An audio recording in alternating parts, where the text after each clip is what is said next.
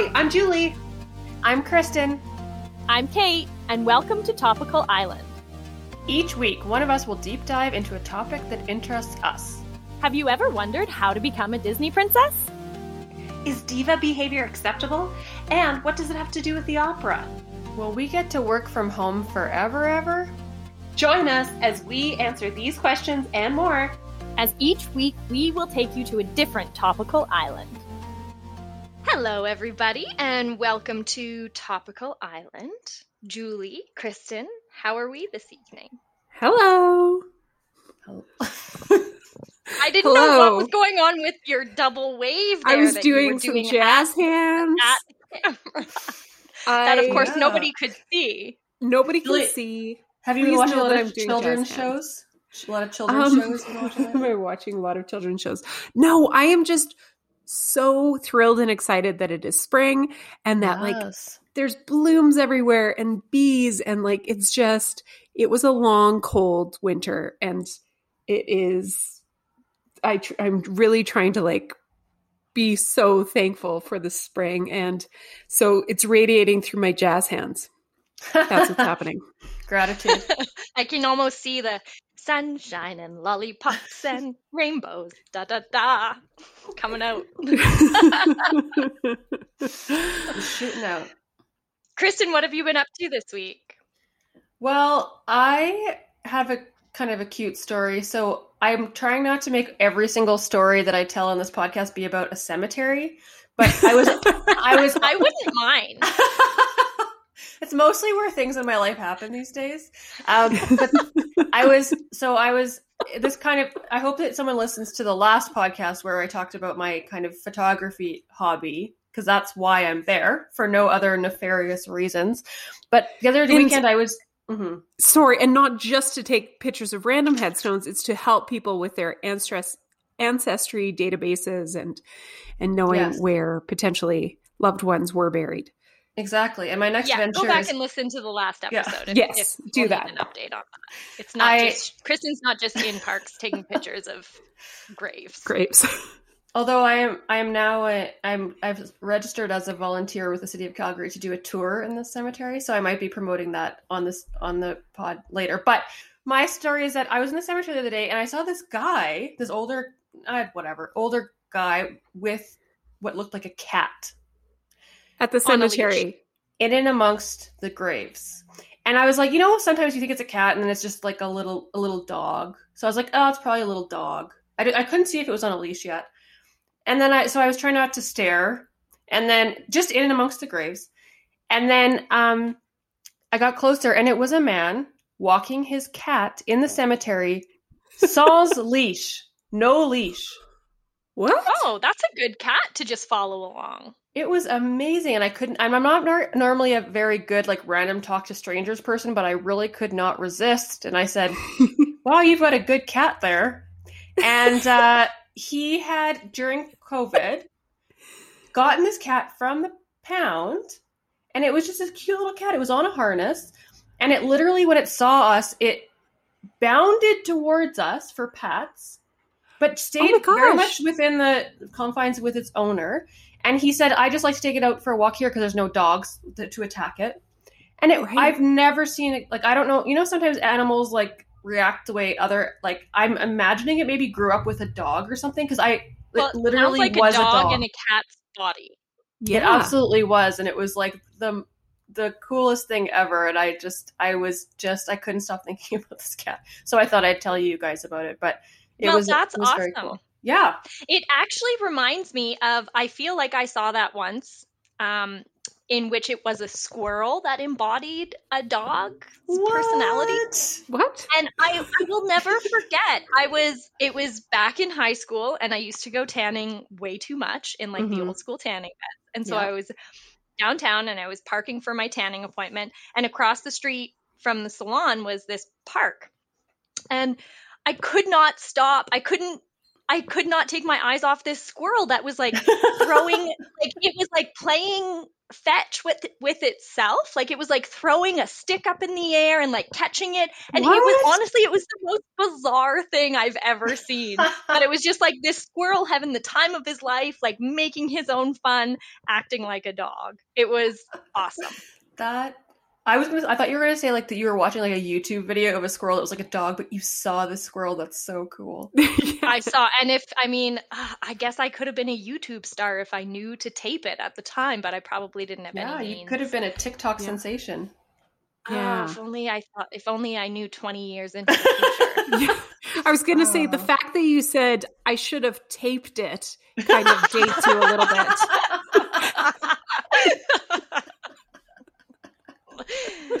yeah, I- had no means. No means. to- I didn't have a digital.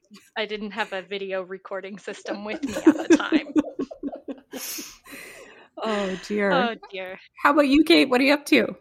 You know, I just enjoying the beautiful weather, like you said, Julie. Um, spending lots of time outside, and yeah, I don't know. I feel like pff, I cannot top the the cemetery cat story. So why why try? Certainly, nothing that exciting has happened to me this week. Let's just put it that way. Well, Kristen, I'm very excited to ask where you are taking us this week. So the other day, I was on social media, and someone had posted a video of a moth, and I and they were talking. I I guess it was injured or something, and so she was trying to do something to help it. And I to was like, I a wonder how- moth? Yeah, I Sorry. don't. Yeah, it was a large moth. Okay. Um, ah, sorry. Um, I- but I was like, how much longer is this moth going to live, anyways? I was in your court, Julie, and Thanks. so I googled it, and I was like, a moth will live like sixty-five to ninety days, which seemed reasonable. And then I was like, I wonder how long an ant lives, and was absolutely floored to learn that queen ants of certain types can actually live up to thirty years. What? 30. Like I only am 35 and I've only lived 5 years longer than some queen ants. Wow. And it's the queen that lives that. yeah, so time. I mean, and that's a very specific kind, but like certainly I think the average of a queen a queen is about 15 years. And so but like a, a regular typical garden ant even lives up to 4 years. So it's quite interesting. They- Wow. They, certainly outdo a moth. Um and I and it made me realize like I- you know you every once in a while I do think about ants because every once in a while you see an ant like carrying another dead ant or something Yes. and you're like what's the story here? And I'm wondering if you guys have any kind Mhm. of preconceived notions about ants. Oh my gosh. Did not see this topic coming. Well, I know that they're very hardworking. Right? Very Like, you- hardworking, You, want yeah. you want me to just bullet point my thoughts on ants? well, No, just like I that. think they're I think they're hardworking. I feel like I'm not surprised. I'm very surprised by the 30 years. I feel like I'm not so surprised by the 4 years because yeah, they build up such a community it seems that yeah. you need to have time to really be able to foster those relationships among the ants. Yeah, Would you not think? This doesn't just happen overnight. I know Yeah. they're very strong. Yeah. Yes. And it Yes. sounds to me like if you're gonna save it, like ma- I wonder if this person who took a video of this moth would have tried to save an ant. I don't know. Yeah. I yes, and then of course they're they kind of famously build those like you know people keep the little farms, the ant farms Mhm. and they they're very organized. Like it's very their homes are are very uh what's the right word? Just like clean and somewhat symmetrical. And I Yeah. also the thing with ants is that like if you step on an anthill or disturb their homestead, like they lose their minds and can fix it in no time. Yeah. Like it's it's kind of crazy. And then of course there's those red ones that bite that are that I'm Fire not a big fan of. But Yeah. uh, tell us more. Well, I'm glad you touched on some of the things that are super interesting about kind of where I'm going. So I, I I'm happy to hear that that so these are some of your perceptions. I'm also happy to hear that you guys don't know a ton about ants because you know when you're researching something, you're like, does everyone know this? This is crazy. but they don't. So that's It's good. just perfectly common knowledge. Does everyone know this about ants? So ants actually appeared on the fossil record during the latest early Cretaceous and late Cretaceous periods. They're actually evolved from wasps. Oh, Um, and a 2006 study estimated that um, ants arose tens of millions of years earlier than previously thought, so up to 168 million years ago wow. is is how long ants have been around. Um, and they're actually found now in the world on all continents except Antarctica, and then a couple large islands such as Greenland and Iceland. They don't, they aren't, but they're They really all over the world. They don't have ants. So you wait. So you're telling me that no ant has ever like climbed aboard a boat or in an airplane and gone to Iceland? There are no ants on Iceland? Apparently, I don't know if they have a rat a rat patrol like we do, but I wonder if they have if a bunch of ants have a bucket list of going to Antarctica. of all the continents not to be on. Maybe we should bring some ants to Antarctica. I mean, I feel like they would. I, I'm assuming that's an inhospitable spot for ants, and that's probably why they're not there. But I'm not fully sure why Iceland. Um, Man, so if they've ant- been on this planet 168 million years, I feel like they can live anywhere. yeah, they're gonna. They're like cockroaches. I feel like they're gonna out. Like Yeah. they've lived well before us, and they're gonna outlive us. I, you know, I can tell. So they're known as what's Can social. I throw out Mhm. a fact and see Yeah. if it, you came across it in your research? Yeah, please do. I once heard that if you took all of the ants on the planet, their weight would be equivalent to if you put all of the humans together on the planet. No, I didn't hear that. And think of how light an ant is. Yeah, yeah, Yeah. There's just so many of them. I mean, I believe it. Yeah. I walk up my. I was walking up my because now I'm very thinking about ants constantly, and I was walking up to my house and it's just like they're everywhere. So like, I mean, I believe Mhm. it. There's like 20 ants to every one me walking down the path. So Yeah. Mhm. so they're known as what's social. So that's kind of what Kate was touching on. So in other words, they reside in groups. So in fact, most ant colonies are united towards the common purposes of survival, growth, and reproduction, and they actually behave like a single organism or superorganism. So they're actually individually. Obviously, they don't have brains. They don't have. They, they have a brain. Sorry, they don't have large brains. They're not planning, but as a unit, they're actually quite Oh. interesting. Hmm. That's so cool. So when you see an Hive anthill, you- mind. Sorry. Hive minds. No, probably. I mean, I, I imagine if you researched bees, it wouldn't be that much different. But when you see, so when you see an ant hill, you're actually just seeing the entrance and the exit of the colony. Most ant colonies actually stretch deep underground, even as deep as 25 feet. Wow. Oh. Why do you look so worried, Julie? Well, I just like like they're there to stay. And I'm also thinking they must freeze that deep. I mean, I obviously it's not everywhere that they burrow so deep, but yeah, what do they do in the winter? I mean, obviously they survive. They live for 4 years. They're or or Yeah. 30. Huh. Now, my dad's going to be very disappointed because that's one of his most. He he. I mean, I did tell them I was doing ants, and um, he was very curious about the freezing. I'm not getting very deep into the to the cold, but I believe on a preliminary research, it is like the idea that they basically just slow down Okay. and not freeze. But maybe there's a point where they do freeze. Um, but for example, they can survive our winters. Right. Um, Hmm. so let's talk about how the colonies are structured. There are typically four different types of ants.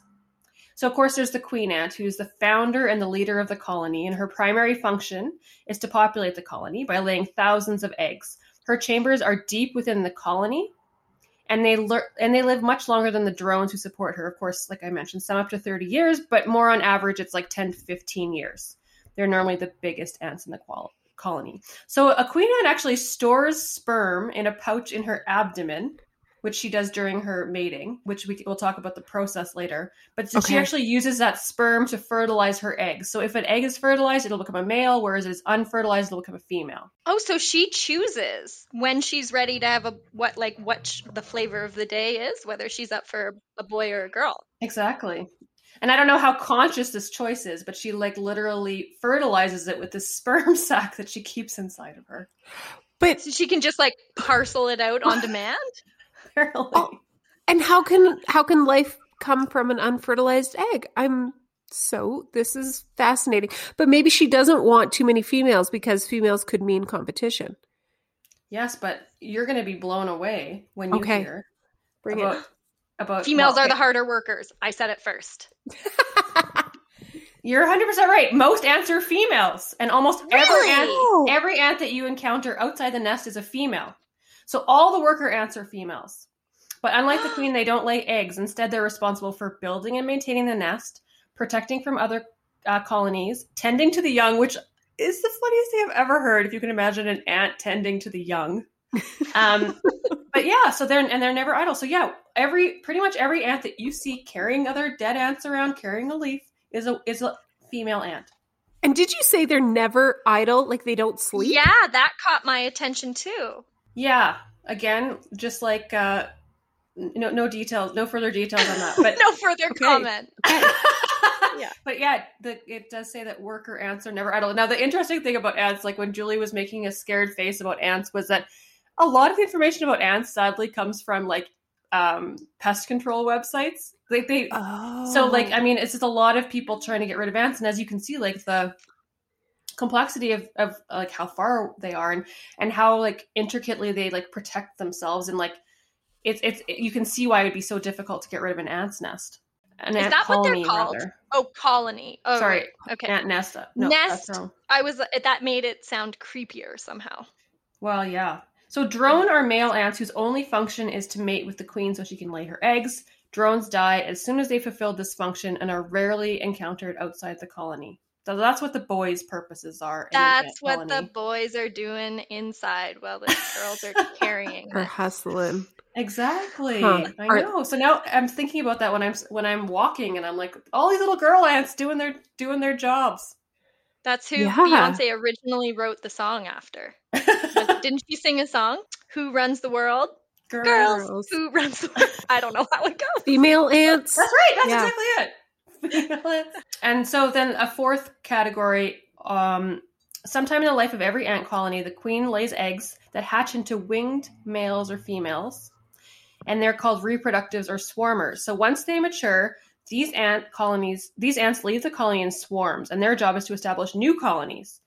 As with drones and queens, the males die soon after mating, while a certain number of these females survive to become new queens. So they're Right. they all leave the nest at the same time they fly around they mate and they the guys then pass away and the females may then start their own colony with their sack of sperm Fascinating. And there's and potentially the swarm that went with them.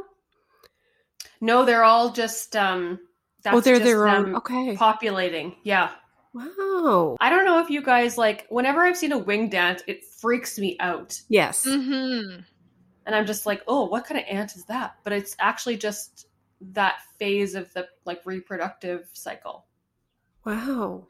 But not every ant goes through that. It the queen has given birth to these ants in order to extend the colony elsewhere. exactly so yeah the worker colonies. ants never go through this process Well, maybe I'll, you know, take a second look next time I, I see a winged ant and wish it well. That's a lie. I'm gonna squish it. I'm, if I see it, it freaks me out. I'm gonna squish it. But I would like to think, again, going back to you hope you do the right thing. I know we're Yeah. talking about ants here, but I would see it, wish it well on its journey.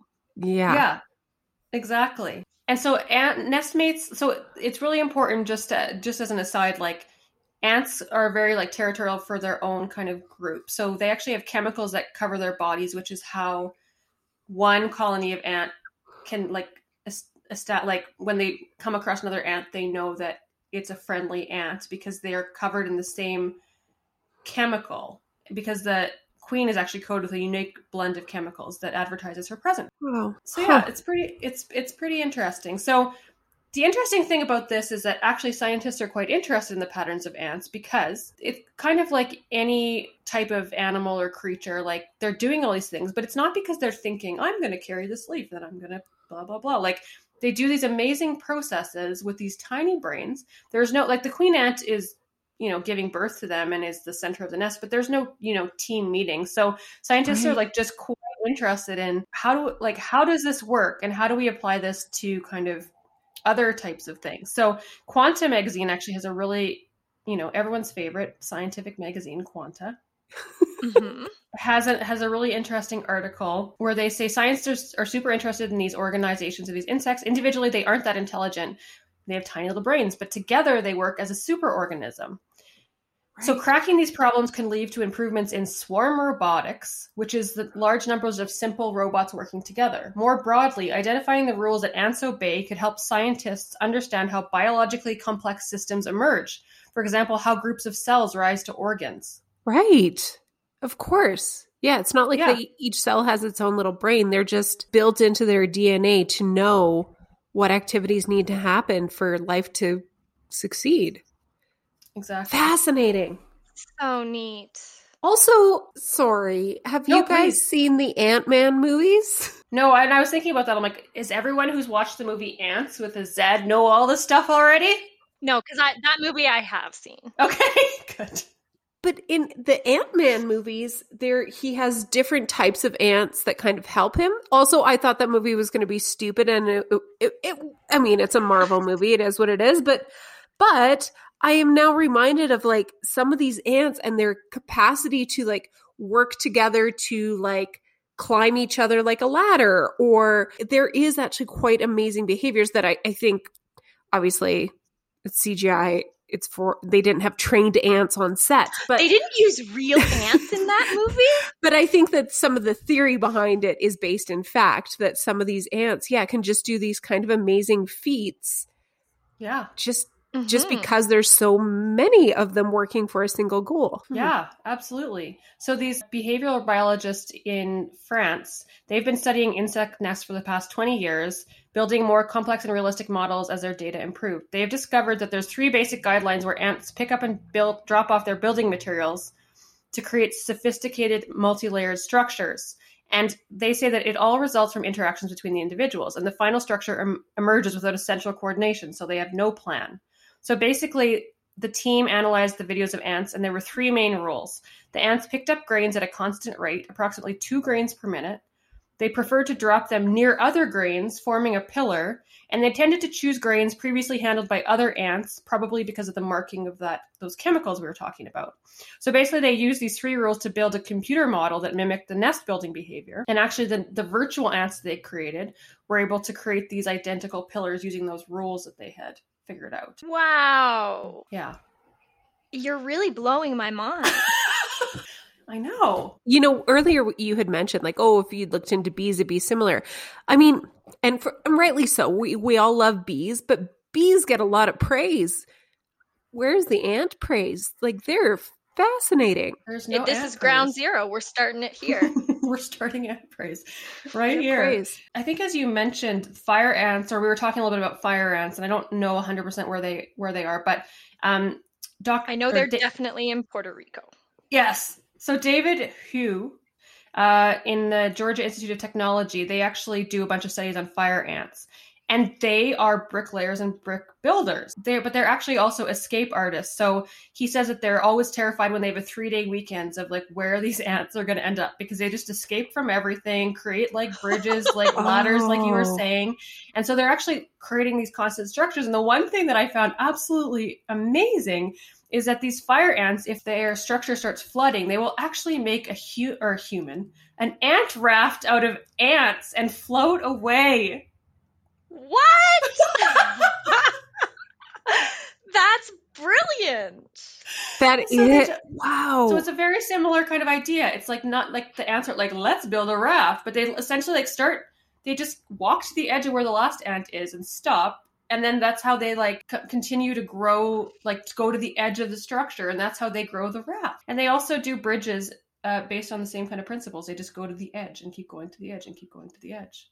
Well, they're just that's a, just a built-in health and safety measure. Absolutely.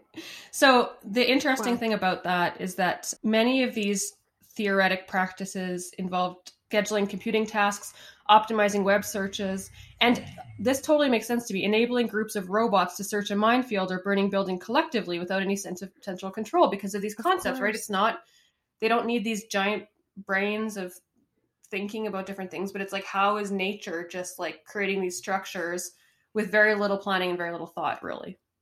Yeah.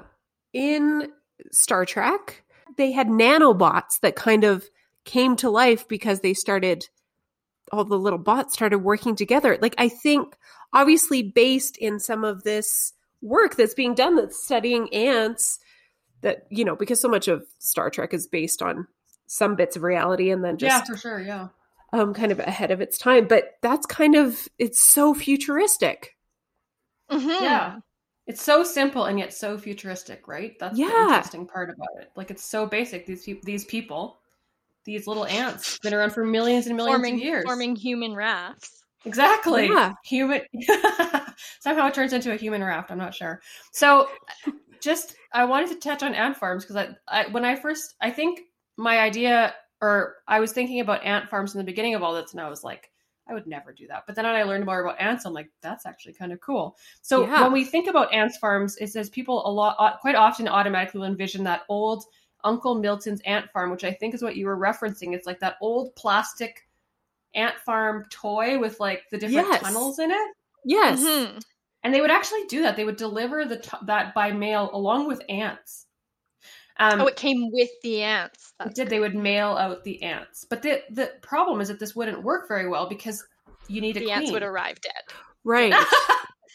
and also without a queen, but also dead. Yeah, so people would have these for a couple months and it'd be fun and whatever, but then they would just die off, of course. Well, I'm just curious. So you just, if you don't already have a queen, if you take a portion of the colony away, um, away, Mhm. there's not one like one of the worker ants doesn't kind of take control and become the dominant ant I'm and not- then just kind of establish themselves as queen.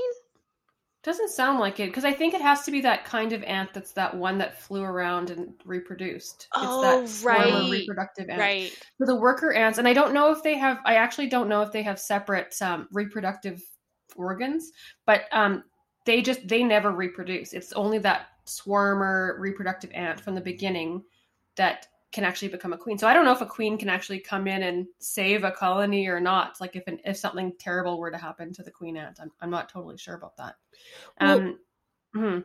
I, I just know a little bit about how bees work, and sometimes, yeah, that doesn't work. Even Yeah. even if you have a queen, if they don't want, yeah, if they don't smell right or whatever it is, it might not Yeah. work out. Yeah, Totally. They have like ant wars. Yeah. Um, but what, as you were saying, Kate, if you see a flying ant, you could squish it, but you could also sell it as a queen ant for someone's colony. Oh, is a queen enough to start a colony? I guess if so long as it has its sperm sac with it, it should be fine.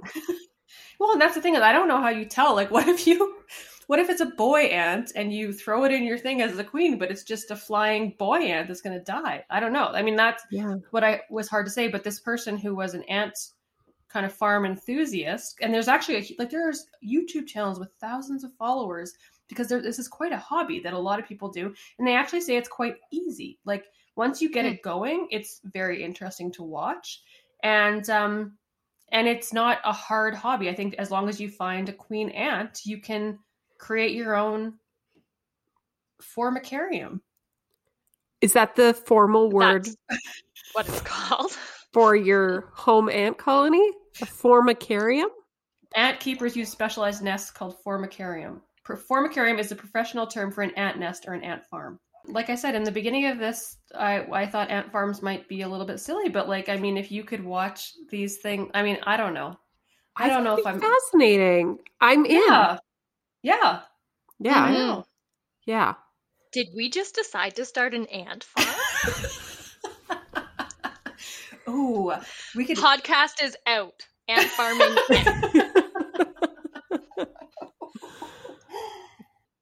Yeah, so that's kind of um, the end of my factors, But it definitely, like, I mean, even just in the couple of weeks that I've been doing this research, like, it, I was at my parents' place the other day and I was like avoiding stepping on ants because I'm like, they're just a bunch of girls trying to do their. I mean, there's so many of them, but like, they're just trying to satisfy the, you know, get food for their colony. And Yeah. And it sounds like they may keep moving and hustling until they literally die. Like they don't Yeah. stop.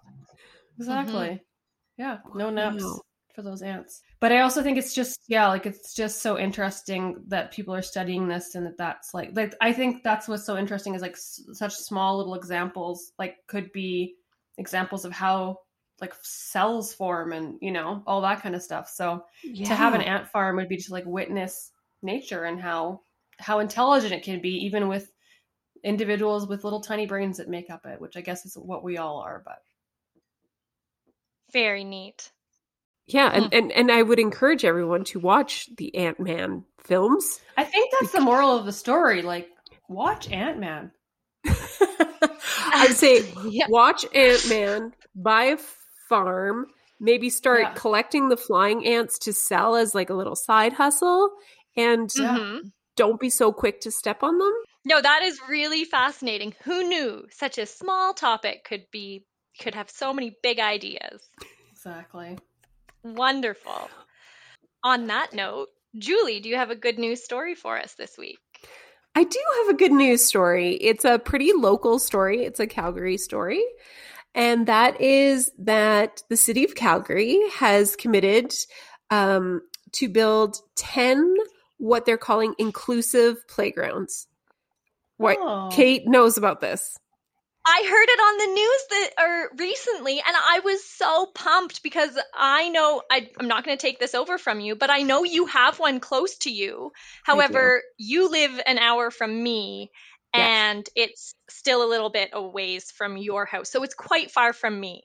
Um, but I was so excited to hear this news. Please continue.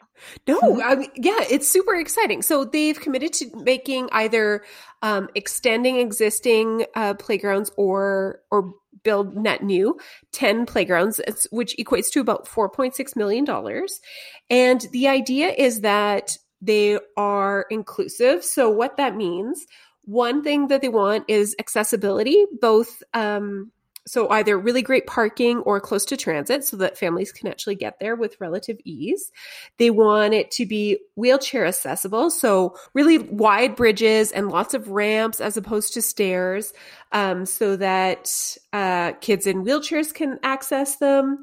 There, some will have braille on the signs for those who are um, visually impaired or blind. There will be Hmm. brightly colored paths, so those with some vision impairment can kind of stick to the path and kind of are are able to identify um, easy and unobstructive ways to move about the park. And there will also be cozy spaces for children who might need to take a break due to um, maybe they get overwhelmed. Um, Overstimulated. overstimulated thing. Yeah, they may get overwhelmed or overstimulated, so they need to take a time out. So they're planning to also build some nice little cozy spaces for those children to go and hang out, to have a little quiet downtime and then get back to it.